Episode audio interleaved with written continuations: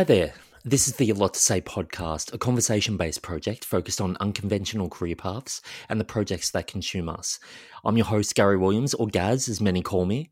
And A Lot to Say is part of the Alt Projects family of content, uh, obsessing about the overlap between creativity, technology, and culture. I'm fortunate to spend my days working alongside technologists, artists, researchers, and people who just generally give a damn about the world we live in. And I'm very lucky to be able to hear of some incredible career journeys over that time from some really inspiring people. I can't wait for you to hopefully discover some new and lesser known stories about the things people get wrapped up in and what led them to this point. This is a lot to say. Welcome to A Lot to Say. This chat is with uh, the incredible Emily Ulman, uh, someone I've admired from sort of afar for a while now, even though we have many mutual mates not too far removed. She's a multi talented venue booker, festival programmer, producer, publicist, teacher, musician, and a highly respected contributor to the local music industry of Australia. We chat about plenty in this convo. We certainly hone in on her role as creator and managing director of the phenomenal Isol-Aid award winning online music festival, uh, which has hosted hundreds and hundreds of musical acts throughout the time that uh, home lockdown became all of a sudden a, a common, normal thing in our lives, I guess. Uh, Emily was recently named a finalist in the 2021 Australian Women in Music Awards for creative leadership due to her work with Isol-Aid, and it's so well deserved. So, without further ado, here's Emily Ulman as part of A Lot to Say. All right, um, my absolute pleasure to welcome um, Emily Ulman here today. Em, how are you going? Thank you very much for joining me. Oh, thank you so much. It's really a pleasure to be speaking to you. Well, you, know, when I was putting together um, the A Lot to Say podcast, like you, you were definitely always on my radar and, and definitely on my list, and um, especially for what you've created with Isol-Aid, um, you know, since last year, when obviously around that sort of um, beginnings of pandemic time. But look, I really want to dive into that. But before that, I might dive into the hardest hitting question first. Tell me about your feelings for the Western Bulldogs Football Club. Oh my God, Gaz, you really know how to make me feel comfortable. Um, I'm so happy right now. This has taken a very pleasant, unexpected turn. I could talk about the Bulldogs for how long do we have? 45 minutes to an hour? Yeah, so, look, and I'm I'm happy to do this as a two-parter. So you just oh, you just take it where you need to. nothing makes me happier than thinking about my beloved bulldogs. I'm one of those kinds of like rosy eyed, rose tinted glasses, kind of one eyed bulldogs do no wrong, kind of even when we're struggling, even when, you know, we're obviously doing well this year, 2021. It's been a pretty, um, pretty great year being a bulldog supporter, but um, Oh, I just, it's funny, like being so immersed in music and the music community. For me, it's just, yeah.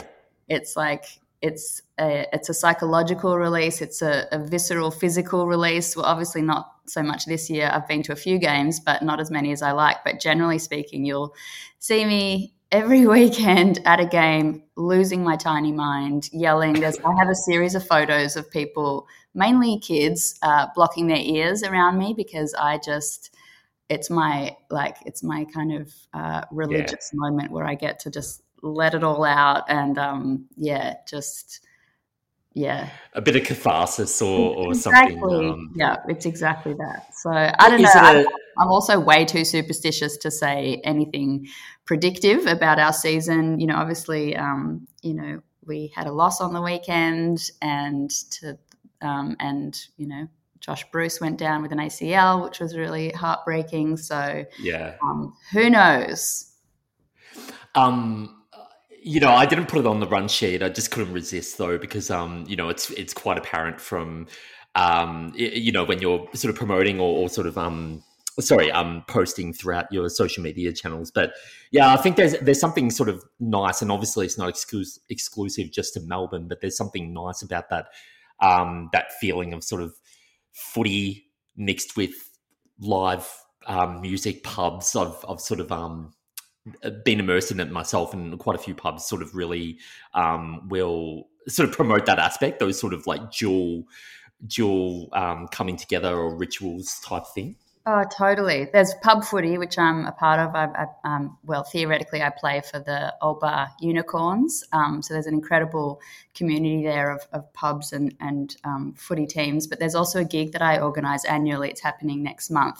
We, I host it um, on grand final week, and it's called For the Jumper. And basically, yep. I uh, organise each AFL team has a band, and each band is made up of um, performers who support that actual footy footy team, and they play the footy club song and a song that relates to the to the season of that team that year. So, and it's played in order of the the ladder. So the the bottom of the ladder plays first, and it's the most incredible gig. It's just this coming together. I think there really is something kind of quite lovely between the music community and and the footy footy worlds. Yeah, yeah, yeah. No, where, where do you um, normally curate or put on this um, this gig? Well, uh, historically, it was at the Gasometer Hotel, but this year we're moving it to the Brunswick Ballroom in Brunswick, there on Sydney Road. So um, yeah, cool. That is going to be a lot of fun, and I, I don't know restrictions you know, permitting, it'll be full and everyone wears their colors and gets really rowdy and it's just a lot of fun. We have like an MC and because it's before the grand final and we don't know obviously who's going to win that ahead of time, we flip yeah. a coin to see which band is going to play last and um, it's a lot of fun. um, and, and look, I you know I don't want to jinx it, but obviously you've got a fair chance of um, your team being in it. But um, again, you know, won't won't sort of drone on about um, football, but obviously, um, I think you'd be probably happy for me to do so, though. Um, in reality, but yeah, I thought, my account. Oh, yeah, yeah, yeah. Uh, but you know, is this in the family? Because the reason I'm um, sort of you know li- liking to discuss it with you is um, more tying into you know the, the passions that people sort of uh, feel sort of surrounding their lives, and um, it's obviously a big one of yours, as it is mine and and my wife's. And um, yeah, I really wanted to ask you about it and whether it was sort of a, a thing that's a collective shared experience with your wider family. Um, did you grow up in Footscray? Is it um, or what are the sort of the factors leading to this sort of, I guess, rabid support for um, for the Bulldogs? Actually, no. It um, it's well, I you know, I, my dad is very passionate. He's a Collingwood supporter, um, and my mum is a Carlton supporter. So in my mind, I'm sort of I feel very lucky to have been born at all with such rivalry between the two. um, but I have three sisters who do not follow at all. Well, they follow the Bulldogs just to see what mood I'm going to be in. But um, not really. I've just always been crazy about sport and I was pretty athletic as a kid. And I just, you know, I would camp out on the couch to watch the Olympics and watch cricket. I still, you know, I still do all of these things. I'm not, it's not just football. I'm actually pretty sports crazy. Um, and I think like yeah. I think partly it is because I'm so immersed in music. Like I, am a musician first and foremost, but I'm so immersed in the industry 24 seven that it is just something completely separate that I can just it's my escape and that um, yeah, it's just a different focus and it's just a bit of a, a why you know a switch off for my brain for that time. Yeah. Yeah. Yeah. I'll, look, um, I yeah, I, I, it's it's a passion of mine as well. But um, I think also, I mean, we'll sort of make a sort of a U turn into, or you know, steer into sort of some of the things we were going to discuss today, and predominantly Isol-Aid and, and a lot of your experience um in the music industry, but also I guess uh you know an element of sort of I guess sports in general, whether concentrated on AFL or others, um, have provided a um, a welcome distraction, I guess, during the last sort of what's become you know sort of the better part of two years where you know life's changed significantly. So um i would love to sort of dive into i guess the the music industry aspects now. Maybe we'll start with um talking about the Isol-Aid project to begin and then yeah. we'll, we'll branch off from there in a number of factors um as i alluded to. But I, i've got a bunch to cover including tiktok and gig bookings and um you know and your your perspectives on the music industry as it stands at this time, of course. Yep, absolutely. So Isol-Aid. Let's um let's kick into it. When did you when did you begin, and then what was it born from? So as you alluded to before, like it was very very early on in the pandemic. Um, our first ever iteration of the festival was March 21 and March 22 uh, 2020. So pretty much a, a, lockdown had just been announced, and uh, I was programming. I still am programmer of Brunswick Music Festival, and so the second half of the festival program was cancelled, um, and everything around us, I suppose, was being cancelled. You know, venues were closing, tours were being cancelled. Um, it was just sort of this utter sense of despair and uncertainty and fear and you know, I can only speak for the music community, but you know, I'm I'm you know pretty confident that it was ubiquitous. But just this complete and utter kind of sense of bewilderment and you know what does this mean and how long is this going to go for and so pretty much just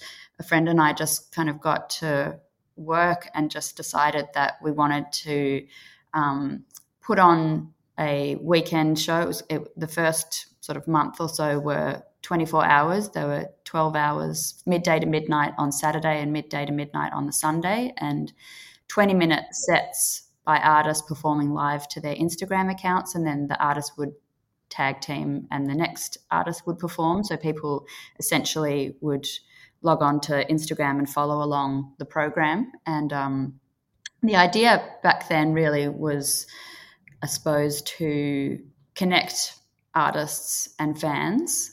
And then also we were really wanting to raise money for Support Act, which, if some people aren't aware, Support Act is Australia's only not-for-profit organisation that raises money for musicians, but also music workers, so people who work behind the scenes in, you know, lighting or tech or riggers or, um, you know, all the people that make the music industry tick basically. And they they work tirelessly and there there are 24 hour support lines. They assist with you know financial um, support for paying rent and whatnot but also they have psychologists and can help with um, people struggling with mental health. And they're just invaluable and just so such a precious commodity for the and resource for the music community. So yeah so back then yeah. we really wanted to raise awareness and money for support act and also um, yeah, just give um, people, you know, a sense of community and, you know, and, and fun basically, and just a bit of time out from the,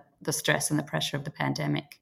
Yeah, it was um certainly was stressful, wasn't it? Like the beginning, it continues to be so, but um, but certainly those those initial um days were, uh, yeah, collectively the strangest, some of the strangest we've experienced.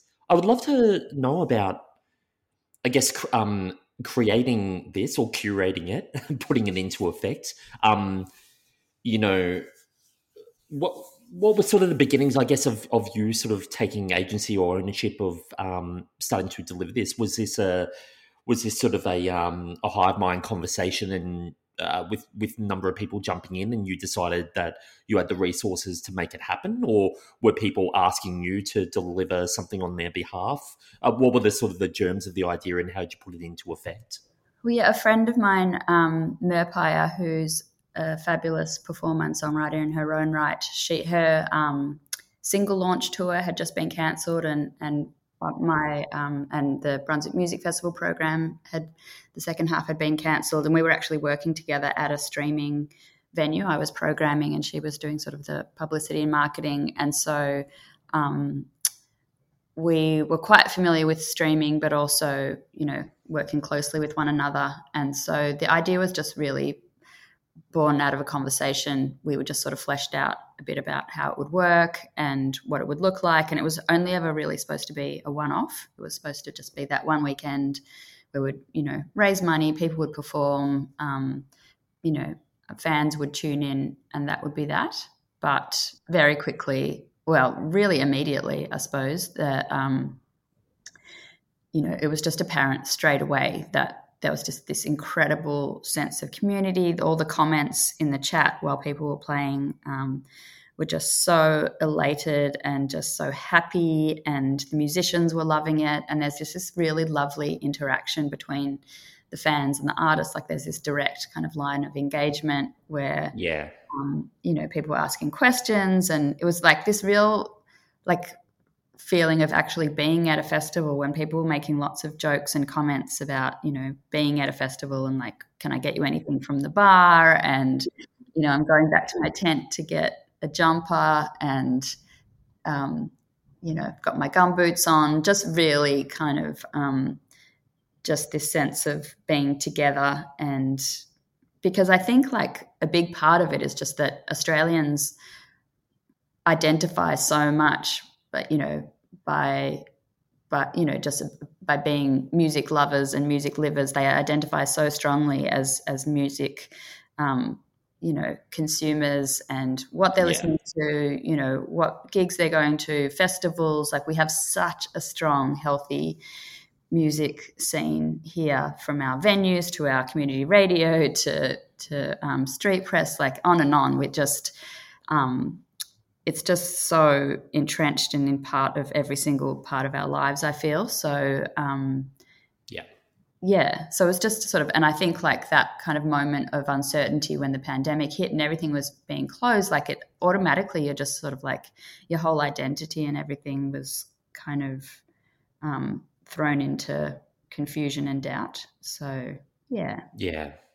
And especially here not not um not for the purposes of just uh, simply focusing only on Melbourne, but we have a, a or or we had previously um, a bit of a significant, I guess, you know, nighttime economy where you know it, it, wasn't it wasn't unforeseeable that you could go see a gig every every day of the week, basically all across town, and and sort of um, happily roam from one to another, um, and have that as a consistent part of life. So yeah, I guess um, you know, for me, seeing Isol-Aid pop up, yeah, was a little element of you know embracing the absurdity, but it um, created this really warm feel um, in terms of how you've cur- curated and the types of people who were getting involved and really getting into it. Um, that's what I took from it, and you know, certainly enjoyed sort of, you know, just recognizing that this was, you know, something to find a lot of comfort in. Yeah. And I'm sure friends have expressed the same, or friends or peers have expressed the same to you. Yeah, I think yeah, I think you've touched on something really nice there, and I think you know, as you said, that it's it's Australian, you know, it's an Australian identity thing. It's not just Victorian or Melbourne, and you know, we're really um, sort of conscious that uh, Isol-Aid was for the whole community, and and in fact, like the tagline on every single piece of artwork um, that we present, that at the top it always says presented by the Australian music community or the Australian music community presents, because I really wanted it to be this sense of um, you know of belonging for everybody. So we, you know, I've had um, you know uh, venues curate. I've had um, you know promoters, management companies, booking agencies. We've had you know celebrated record store days where um, artists perform from record stores, uh, rehearsal rooms. Like I really wanted it to be as representative um, and inclusive of the whole music community and really like we're promoting the artists in the community not the festival itself which has been really yep. important yeah. And so that's why the artists perform from their own handles because a few times i've been asked like why wouldn't they play from the Isol-Aid account? It would be so much easier for people to follow. But in fact that would promote the festival which you know is not really what the ethos or what the yeah the impetus is. It's a really um yeah it's a it's a really interesting approach um you've taken and it's sort of um obviously for uh, some people that only have sort of I, I guess a commercial mind first and foremost um as opposed to i guess some elements of that um sort of community engagement or or community curation so you've taken that that approach um, first and foremost as opposed to the opposite? Yeah, absolutely. Like that sort of, yeah, sense of community and community engagement and everything. That's exactly, that's the whole kind of premise of what Isol-Aid is about. And I suppose, like, you know, alongside that comes, you know, messages of, of looking after each other and positive mental health. And we've partnered with various um, mental health organizations and Orygen and, um, you know, and just like the messaging of, of looking after each other and checking in on your mates and um, going the distance together. And if you haven't heard from someone for a while, to make sure you're checking in on them. And um, yeah, I think like that sort of messaging has been um, really important and something that I've really sort of pushed and quite overtly as well. There's sort of been, um, yeah, partnering with TAC, which uh, with Vanessa, sorry, which is the um, youth arm of the TAC and just you know those literal messages of of going the distance together and um, yeah, and getting that messaging out just to, you know, that this is a scary time and that, but, you know, you're not alone and, and we've got this together. Yeah. Oh, for sure. Uh, you know, throughout the um, duration, I mean, with the this podcast, you know, this is being sort of relaunched um, in its sort of second phase.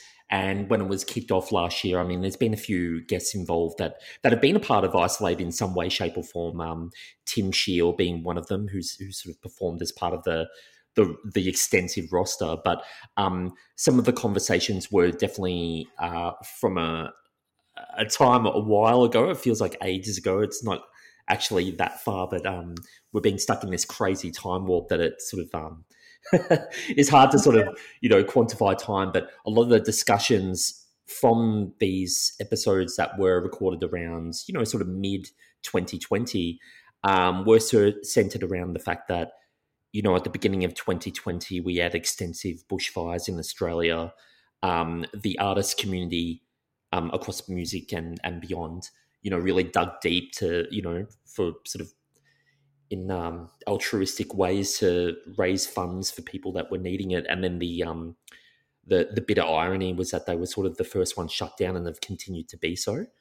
Um, I, I I've brought up that point because I would, as we go back into the Isol-Aid project, I'd love to hear from you in terms of your friends and peers and people you are regularly liaising with that um, you know uh, have ta- have had their livelihoods taken away from them in terms of the the touring and the performing. Um, what the sentiment is like at this point in time, you know, sort of midway through 2021.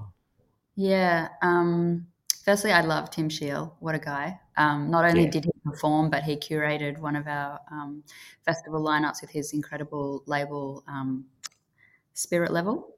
Yeah. Um, uh, so it's just really tough. Like as you said, we were, you know, one of the first industries to be shut down, and will likely be one of the last to reopen fully. Um, you know, there's this sense and sentiment that the government sort of um, preferences sport over the arts. Um, you know, venues are constantly being um, uh, just they're just struggling with capacities and what they're allowed to do and not allowed to do. And, you know, it's just really tricky when you see sort of thousands of people at sporting events, um, uh, you know, which I've obviously been part of, um, you know, and they're not allowed to go and see live music. Um, and there's that. And then there's, you know, the this sense of this constant um, rescheduling, cancelling.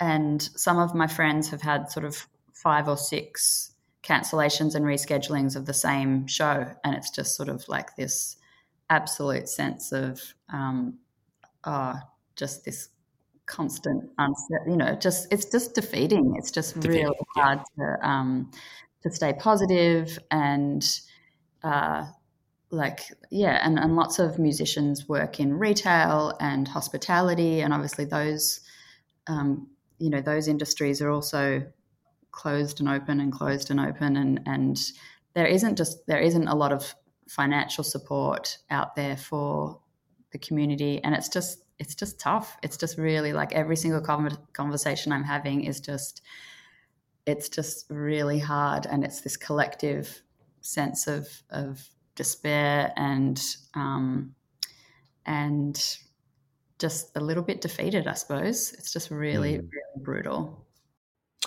yeah, and uh, whilst um, you know, whilst I, you know, it's they're sort of difficult, um, you know, things to hear from many people, but I think it's you know a little out of sight, out of mind, apart from you know some some press from people, you know, lobbying to have live venues opened up. But I think it's important, even though it um, is obviously a despondent time and continues to be so.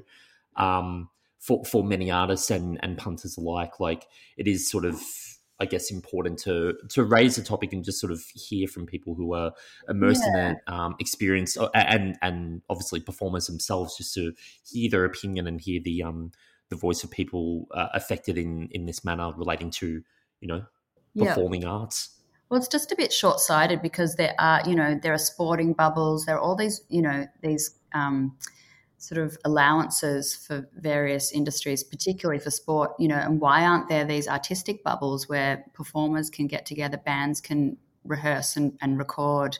Um, there just aren't these same measures that are put in place that would, you know, allow artistic communities to continue on with their practice and continue, you know, be able to work and, you know, not necessarily even perform live, which would be you know another incredible step if that were to be possible in similar ways that sporting events can still occur. But you know even the rehearsal the writing the recording you know just those um, yeah just artistic bubbles i suppose would just be like um, you know a small measure just an extension of of support for the artistic and cultural community because we add so much. Like what are people doing in lockdown? They're listening to music they're you know mm-hmm. w- watching I don't know, comedy, theatre, whatever that, you know, the arts kind of keep us alive and thriving. And I just, um, and we add, you know, it's not just sort of cultural, um, you know, benefit that, you know, we add, there's the, you know, there's cultural capital, there's the financial, um, you know, addition that we add to to the society. Um, I'm not articulating this very well, but you know what I mean. No, no, you are. No, you are. It makes perfect sense. Um, yeah, I just sort of feel like it's just it's we're just overlooked, and I think like you know we're not valued, um, and and it's really it's heartbreaking, and it's ultimately not not good enough. Mm. I, uh, on that topic of support, so um, again, you know, I've asked you before about setting up Isol-Aid and, and, beginning that journey and sort of i guess some of the steps or the operational steps i guess to to make it a reality. But you're talking about um i guess the support for musicians both friends and peers um that you're you're mentioning. But um but you yourself on the on the Isol-Aid side i should say um have a support the artist initiative that people can donate to and sort of I guess you're you're advocating for, you know, this element that you know this you know music is permeating through our lives, and even more so in these sort of times. Um, how has that sort of been um, responded to, or sort of as you put that initiative into effect um, on the on the website? I'm I'm talking yeah. about. So for many, many months, so for probably about six months, um, I was encouraging and, and, directing people to donate to Support Act, the organisation that I mentioned before. Um, yeah. And then, sort of in conversation with both Support Act and the government, it sort of was brought to my attention that it might actually benefit um, musicians if we directed the donations directly to the musicians who were performing that weekend, um, and in, in that way, sort of giving them uh, this you know an opportunity to earn some money and you know potentially not needing the resources and the support of you know support act i suppose. Um, so it just made a lot of sense to start to move those donations and redirect people to donate directly to the artists that were performing each week. So yeah. I'll be honest it's, it's pretty minor. Um, i you know generally speaking, the festival pays the artists each week who perform, and um, and that sort of through funding and various partnerships and initiatives and merch sales, and there's all sorts of creative ways that I've been able to pay the artists who perform. Um, so, and you know, but the donations are really heartwarming and absolutely, you know, valued and. Um, yeah, and it's just really lovely. Like we have regular patrons and regular um, people who support the festival, and they're the best. It's just been yeah. really lovely, and it's just really, you know, it's just an awesome feeling to be able to have that opportunity for artists to perform um, at this time and be paid for, you know, be paid for their talent and their craft um, when you know there aren't you know opportunities to perform a few and far between at the moment. Yeah, and I guess um, it could be very easy to uh, not not to sorry not to be contentious with um, the the point I'm making. It would be really easy, I guess, to set up a platform and and um, and have it for musicians to be there and I guess pay them in exposure. Um, as, or, or, the you know the presumption of exposure, um, as opposed, but you're you're paying the artists yeah. through these partnership initiatives. So I think it's um yeah really really um honorable and just really you know, I just as I've looked more and more into, I guess your your past history and the things you've been involved in, and you know, one quote sort of stuck out to me, which was that you know everything you sort of do is under you know with the lens of music, and sort of and that's embedded in, I guess, all the sort of the decisions and projects that you would find yourself wrapped up in. But I think the point I wanted to make was that um, you know it is appreciated from whether it's the people that you're helping to create a platform for, or people like myself that you know we don't know each other apart from me reaching out. But you know, this is um, I guess an important part of uh, my life that I've experienced now, and I think it's um, it's nice to sort of see that you're touching so many people with the with implementing this newish project. Uh, that's really lovely, and I, I, do think that, that that ties into that you know community engagement and just people. You know, if I meet another bulldog supporter, I immediately have an affinity and an affection, and I think it's similar with music. If you go to a gig with you know and you meet someone or you like the same band or you bump into someone and you're you know going to the same festival, I feel like you have the same connection, and I feel like yeah, you've yeah.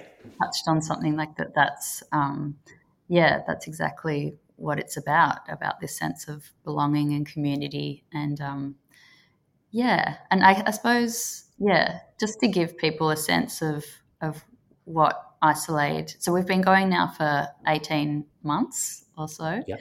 we've yep. had um, 901 artists and uh, quite a few of those have been doubled up so we've had uh, um, 1046 sets um, wow. 362 hours and 50 minutes of music and and t- tonight actually is our 57th um, iteration of the festival. So um, yeah so during that time we've really sort of um, been able to connect lots of people and we I, I affectionately call the kind of regular Isol-Aid viewers isofam and there are just people that will watch and be there every single week who um, yeah who communicate in the in the comments and you know support me send me messages all the time and yeah i think it's just it's it's been incredibly special. And i think what you touched on before about me being a musician because everything that i do is sort of musician led it's from the lens of me having performed. I've, i know what it's like you know i performed on Isol-Aid but i you know, I, I know what it's like to be on both sides of the industry. And so I sort of feel like the fact that it's sort of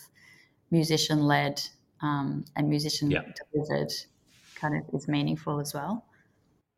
The practicalities of delivering it, uh, I mean, I can only imagine how many, um, you know, potentially spot fires have sort of crept up, um, you know, with that many sort of, I guess, performances um, during the eighteen month duration.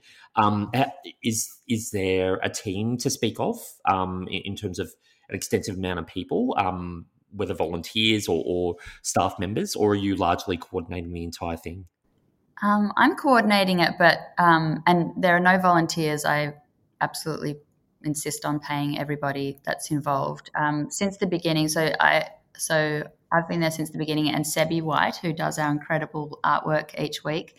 Um, yeah, huge shout out to Sebi because he's just spectacular, and each uh, each week the artwork is different and it features something to do with the pandemic. So our first ever artwork back in 2020 in March was um, a toilet roll and or like a yeah um, to you know obviously a nod to people kind of buying toilet paper. Um, we had like pasta, tins of tomato, eggs, sanitizer each week. That you know puzzles, um, gardening. People you know iso baking, Zoom yoga. Like each week has been really spectacular, and he's phenomenal. And we have this joke between us that I give him ideas and he knocks them back. So um, shout out to Sebi for never taking my ideas.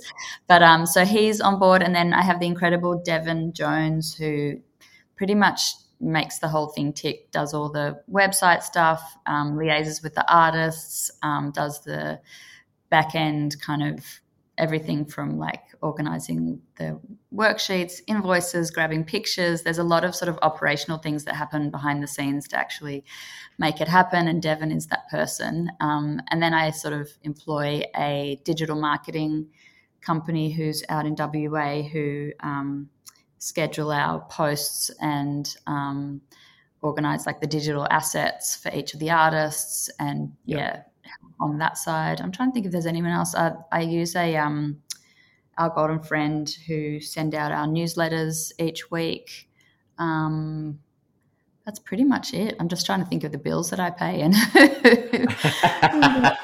yeah, the realities of running the yeah, realities of running team. any creative project. Exactly.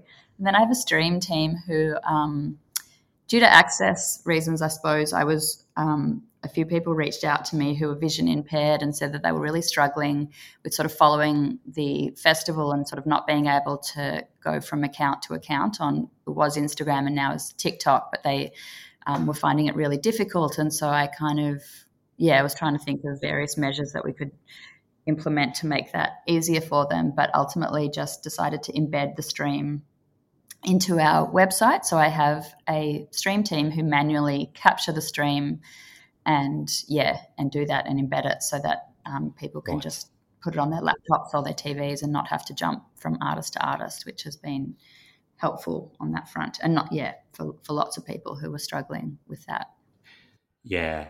Oh, I'm glad I asked. It's um and, and obviously we, we referenced this um earlier. You you've you know open source Isol-Aid in, in, in a way so it's um less about you and more about the i guess the mission or the project and with a number of people sort of owning it in different ways whether venues or individual artists it's um you know it's it's taken legs in a number of directions but it's always important to ask the um uh, you know, the operational element in terms of who's driving it. Oh, um. And it, it, takes a phenomenal amount of work. Yeah. Yeah. Yeah. Let's, um, absolutely. Um, I've still got questions to ask about Isol-Aid itself, but um, since you've mentioned it, I'll I'll, um, I'll dive into it. How has it been getting used to a, um, I guess, a platform like TikTok as you know Isol-Aid's evolved and you've started using that sort of social engagement method? Yeah, so um, the decision to move from Instagram to TikTok was uh, made at the end of 2020, so December 2020.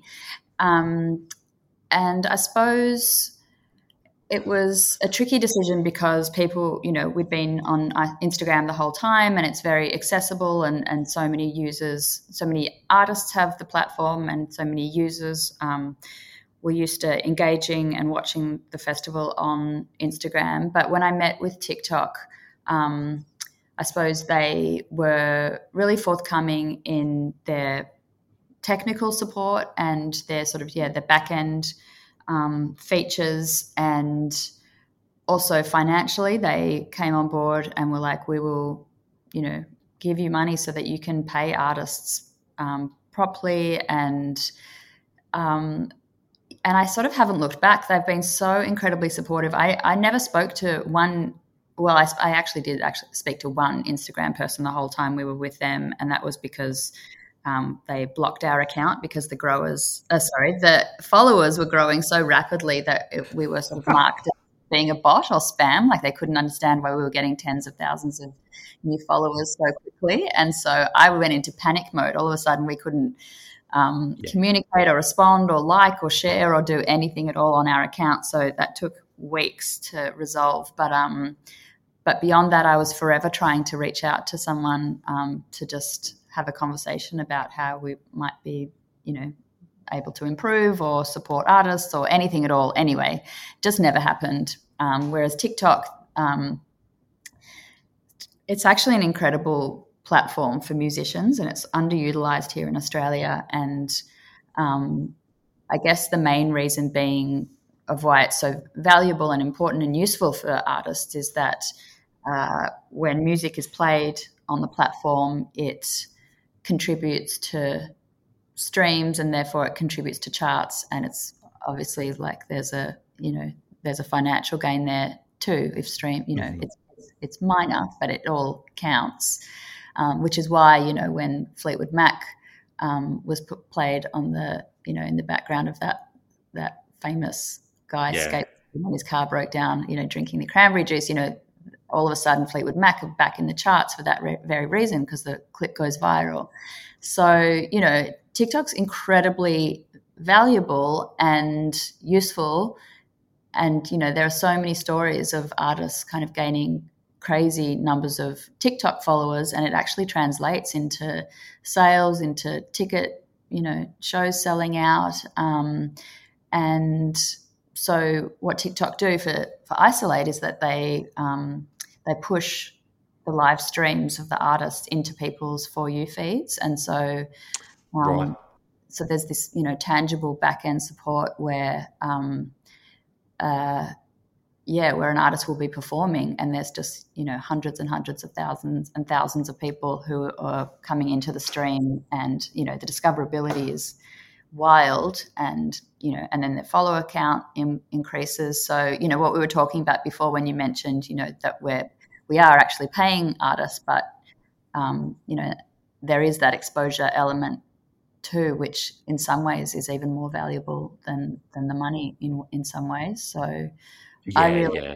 yeah, I'm thrilled that we've moved to TikTok. And sometimes I feel like I'm, I get a bit preachy and I sound like I work for TikTok or that I'm, you know, some evangelist, but I actually can't sort of um, emphasize enough how, you know, how important it can be for people, for musicians to be on TikTok, even though there's this particular stigma that it's just for young people. And it is actually yeah, it's just vast. It, the numbers on on the platform are just enormous, and there's a community for everything. Like if you you know if you knit or if you grow potatoes or you car mechanic, you know, anything at all that you're interested in, there's a community for it on TikTok.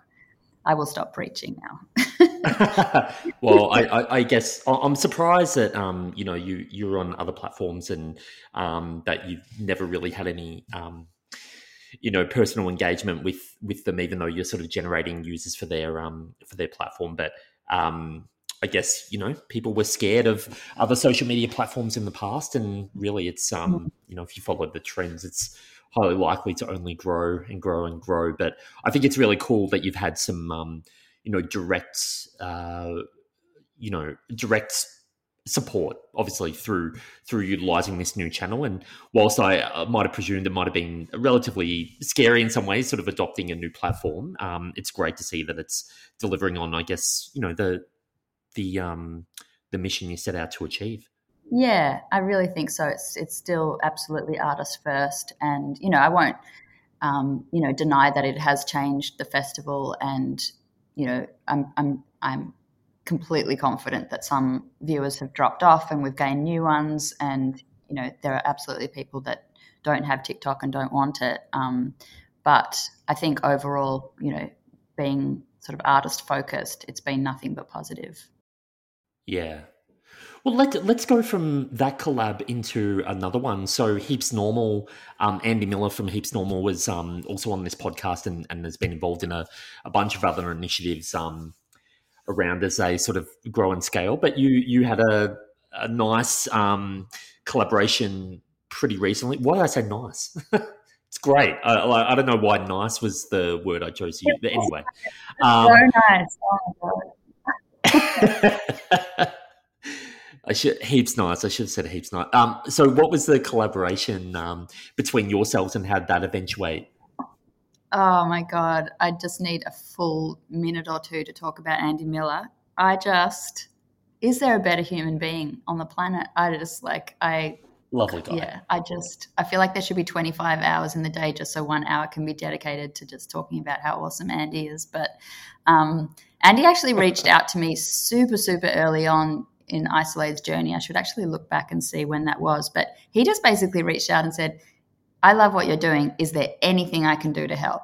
Like, do you need any assistance whatsoever? This was, you know, pre heaps normal, pre, you know, and I was just so overwhelmed, like a little hamster in a wheel, just trying to make sense of like setting up a small business and email accounts and registering business names and, you know, this weekly cycle. Like, who sets up a weekly festival? Absolutely insane person. Yeah. So I was so busy that I couldn't even work out how he could help, even though I knew that this was like the nicest man on the planet. Um, so over the journey, he's just kept in touch, and obviously, um, yeah, Heaps Normal is an incredible business, and they're doing so well. And you know, I have no doubt that anything Andy does will succeed because he's just so brilliant. But um, Yeah, so this particular initiative, he just reached out and, and said that he wanted to collaborate on, um, you know, a non-alcoholic beer, um, a hazy IPA, and did and and you know basically the proceeds would be donated to the festival. And was I interested in collaborating and you know, it could be branded with, you know, by Sebi, our incredible artist, and Hmm. you know it was and it was kind of a no-brainer. So this he set up this collaboration between um, heaps normal Isol-Aid and Blackhearts and Sparrows who you know distributed and, and sold the non-alcoholic beer. So it became Isol-Aid haze. And um, it was just the most generous lovely wonderful like the heaps normal team in general are so awesome we went out to the brewery at brick lane and watched it being produced and bottled, and um, they just you know in, included us and involved us in, involved us in every part and every step, and you know managed to raise four thousand dollars for the festival. So um, just an incredible experience. There are things like that that have just happened in the last eighteen months to me that I just yeah I kind of pinch myself and wonder if I'm asleep or dead or what is happening because they're just so surreal and so lovely. And I think, like, yeah, I think any sort of moments of, of sadness or doubt or kind of fatigue or any of those things that I experience in any in, at any time, um, I just uh, yeah, I just think about those those moments. Someone's knocking at my door. I think um, go for it. Go for it.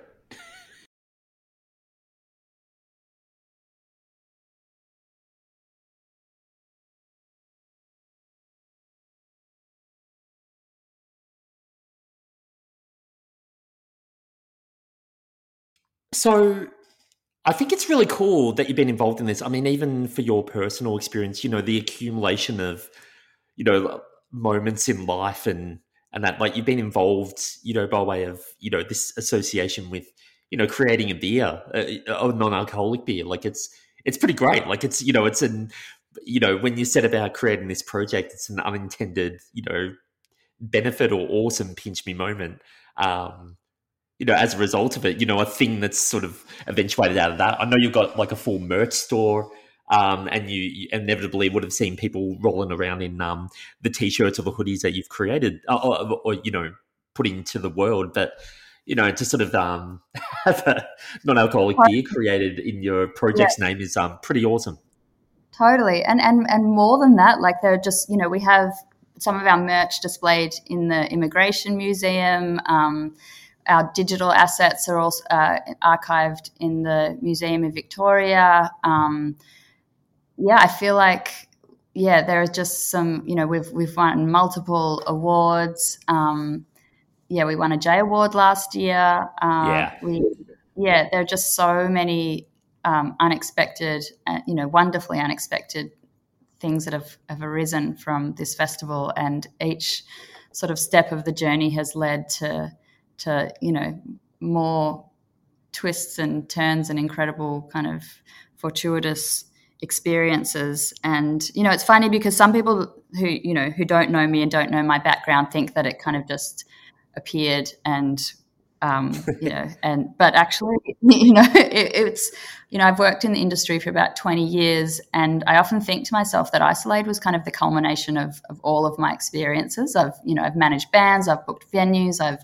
tour managed, I've done publicity, I've um, you know, I've taught, I've I've done all, you know, I've done radio, I've um, done, you know, so many different things in the in the industry, and so actually, Isol-Aid has been this incredible culmination of all of these experiences and and led to this particular point. And I'm not sure that I would have been able to do to you know to create this without sort of some of the some of those steps or experiences. It's ironic, isn't it? It's almost like um, as you express that because I, I, did I had prepped you before this chat and I was like, oh, you know, here's a few points to discuss and you know might dive into this aspect and that. But you know, seeing it's hearing you summarize it like that and it's um ironically, it sort of almost seems like fate that you know a lot of things will come together. Or, having said that, um, it's not quite the fateful experience or, or, reason for it coming to being that you know is is the right thing. Um, but but I just find it sort of nice that you've you've um, had this idea in mind, and then through this collective hive mind network, you you've got you can problem solve all the aspects that you need to, and then build it from there. Totally, absolutely, that's exactly right, and just all the connections and the contacts that I've made throughout the many years in the various areas of the industry. I've sort of reached out to lots and lots of people. Like, even though there is the small Isol-Aid team, like it is really presented by the Australian music community because the support has been unbelievably, you know, warm and welcoming and, you know, and emphatic. Yeah. I, I promised um, I wasn't going to ask you about you know your a favorite artist that's been a part of it or anything. I feel like it might um, you know put you in a difficult spot. We've talked about a few artists that have been part of it, but was there any particular um, I guess um, yeah want I wanted to sort of ask in regards to you know particular maybe moments where it started to you started to see momentum really build for Isol-Aid or, or it sort of elevated to another um yeah. another level in terms of what you're intending? Yeah. And not, well, not necessarily by status of the artist but i guess by all the pieces coming together. Yeah. Well i suppose the thing that set Isol-Aid apart you know from the other digital or streaming initiatives that started to pop up was the um, the kind of unexpected nature of being invited into musicians' homes and studios. So, because mm-hmm. very, you know, early on there was still confusion and doubt and disbelief, I suppose, about the pandemic. And so part of the messaging was really just to stay home. And so the artists were performing from their homes. And so there was this sort of lovely engagement whereby you, you were invited into people's spaces and you know you got to see their kids or their dogs or their lounge rooms or or you know some musicians played in bathrooms or in bed. Um, and so um, I think that, that that unexpected element that you know you'd be watching an artist play for 20 minutes and then you know they'd tag team to the next act and you'd never really know where they were going to be what they were you know what their setup was going to be like like. Um, one thing I've learned is that musicians love uh, indoor plants and fairy lights. there were lots and lots of plants and fairy lights and, and people's dogs. Um, you know, lots of hashtags started to emerge like dogs of Isol-Aid and indoor plants of Isol-Aid and um, which was really lovely. But I think just the momentum sort of it like it was immense from the get go because the media sort of um, jumped onto it straight away. I think people were just really hungry for good news stories because everything was so bleak and dire, particularly for the arts community. So, um, yeah. so the coverage was pretty vast, and you know, a lot of that early time, you know, I spent doing interviews as you know, as well as booking seventy-two artists for each week. I was, you know, scrambling to do interviews, and you know, there was TV appearances and um, you know, name it. It was it was all happening. So I think that that that um, you know, there wasn't sort of a peak moment where it was all um, happening or, or, taking off at any uh, any given point. But I think it's just been steady each week since then. I think um, I think just the interest and the and I guess sort of the, the because each week, obviously, the lineup changes, and so there's a new audience that's brought in by the new performers. Um, and even though you know the tagline is that it's presented by the Australian music community, it was really global as well. I was reaching out to lots of international um, labels and artists and communities to you know because you know all of a sudden we're all in exactly the same position. Borders are closed. Like there's no international touring and so it was just a way for you know similarly for artists to connect with you know with new audiences and with existing fans. And so it's just been this kind of steady steady stream of literal stream of um of support i think. Uh, it's awesome to you know hear the pride you have um f- for it in what you've you and the team of collaborators have set in effect. And yeah, you should be super proud. It's um, it's amazing. Uh, uh look, we're, we're, getting towards the end of the chat. I mean, it's you know, these things always rocket along really fast, and yeah, I could probably dive in much deeper, but I'll make sure to put a bunch of show notes for for um things that you've referenced um in there so people can investigate a bit further. But look, I just you know in a super simple sort of segue out of the conversation, what's next for Isol-Aid? Like what um what's what current initiatives are in place or new things do you have on the horizon to to see the sh- well to see the project extend and grow new legs? Um, so currently we are partnering with 99designs by Vistaprint, who are a global design um, company, and that's just a really lovely initiative. So basically, we're partnering, um, we're pairing musicians with designers, and so if artists need because it's something that's often sort of overlooked by musicians, or not overlooked, but it's not something that um, you know necessarily comes to the you know it's not at the forefront of, of a project necessarily but so the designers can um, design and print because it's a printing company sort of merch or tour posters or record artwork any sort of design needs that an artist might have so we're pairing 25 artists with designers which has been really exciting and then they've also given us $10000 so um, at the end of the initiative at the end of october we're going to announce sort of one recipient of of that incredible, incredibly generous, um, you know, amount of money to to help an artist to kind of progress their career, which is kind of mind blowing. Again, like yeah. just just being able to you know give that tangible support to artists, you know, as well as the um, you know the back end support from TikTok and the money to perform, and you know, it's just like it's just a bit of a dream. I think maybe I'm dreaming. I know, I know. I like obviously there's an element of bemusement um, in it, but it's no. Uh, again, uh, you know, all kudos to like it's just um yeah, incredible initiative, and I'm you know I'm quite fortunate to be speaking to at this point in time because you know this is 18 months that it's been in a, in effect, so it's it's really nice to dis- discuss it with you at this point in time after the sort of initial hectic um, time when bloody Andy Miller's just you know pinging and non non-stop asking about collaborations. Bloody Andy Miller. well, um, Em, I, I, really appreciate your time. I know um, it's dispersed um, thinly across many things, but um, you know, I'm, I'm, really appreciative of you explaining the project. You know, some of the things that are on the way, and also you know, expressing um, you know some of the sentiments around the you know creative and music, music industries. It's much appreciated. Oh, thank you so much. I should also mention that when you initially reached out to me, you mentioned Andy Miller's name, but you also mentioned my cousin Gavin's name and Gavin Appel. Gavin Appel, my two favorite people, Andy Miller and Gavin Appel. I was like, I am doing whatever this man wants me to do. So, Gaz, um, yeah, that like you literally mentioned my favorite human beings in your email. Is Gavin, so. is Gavin a nice guy? Is he? Oh, beyond to the moon and back, no matter what other people will tell you. he's the best. I'm very, very lucky. Very lucky. My family is just, yeah, the best just so he knows, I'm I'm totally joking. Um, but anyway, I'm glad I reached out and I'm glad we had some mutual acquaintances. I think there's a fair bunch more. But um, Em, have a you know fantastic time and um, look forward to catching up with you in person pretty soon. But uh, until then, uh, go dogs. Woof woof. Thanks, Em.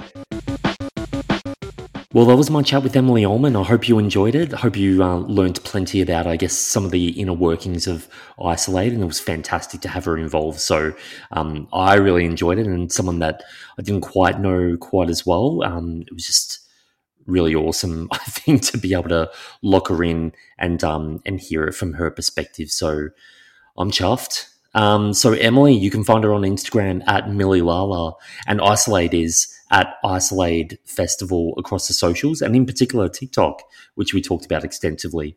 What a chat! So Emily, thank you for joining me, and all of you for tuning in. Catch you on the next one.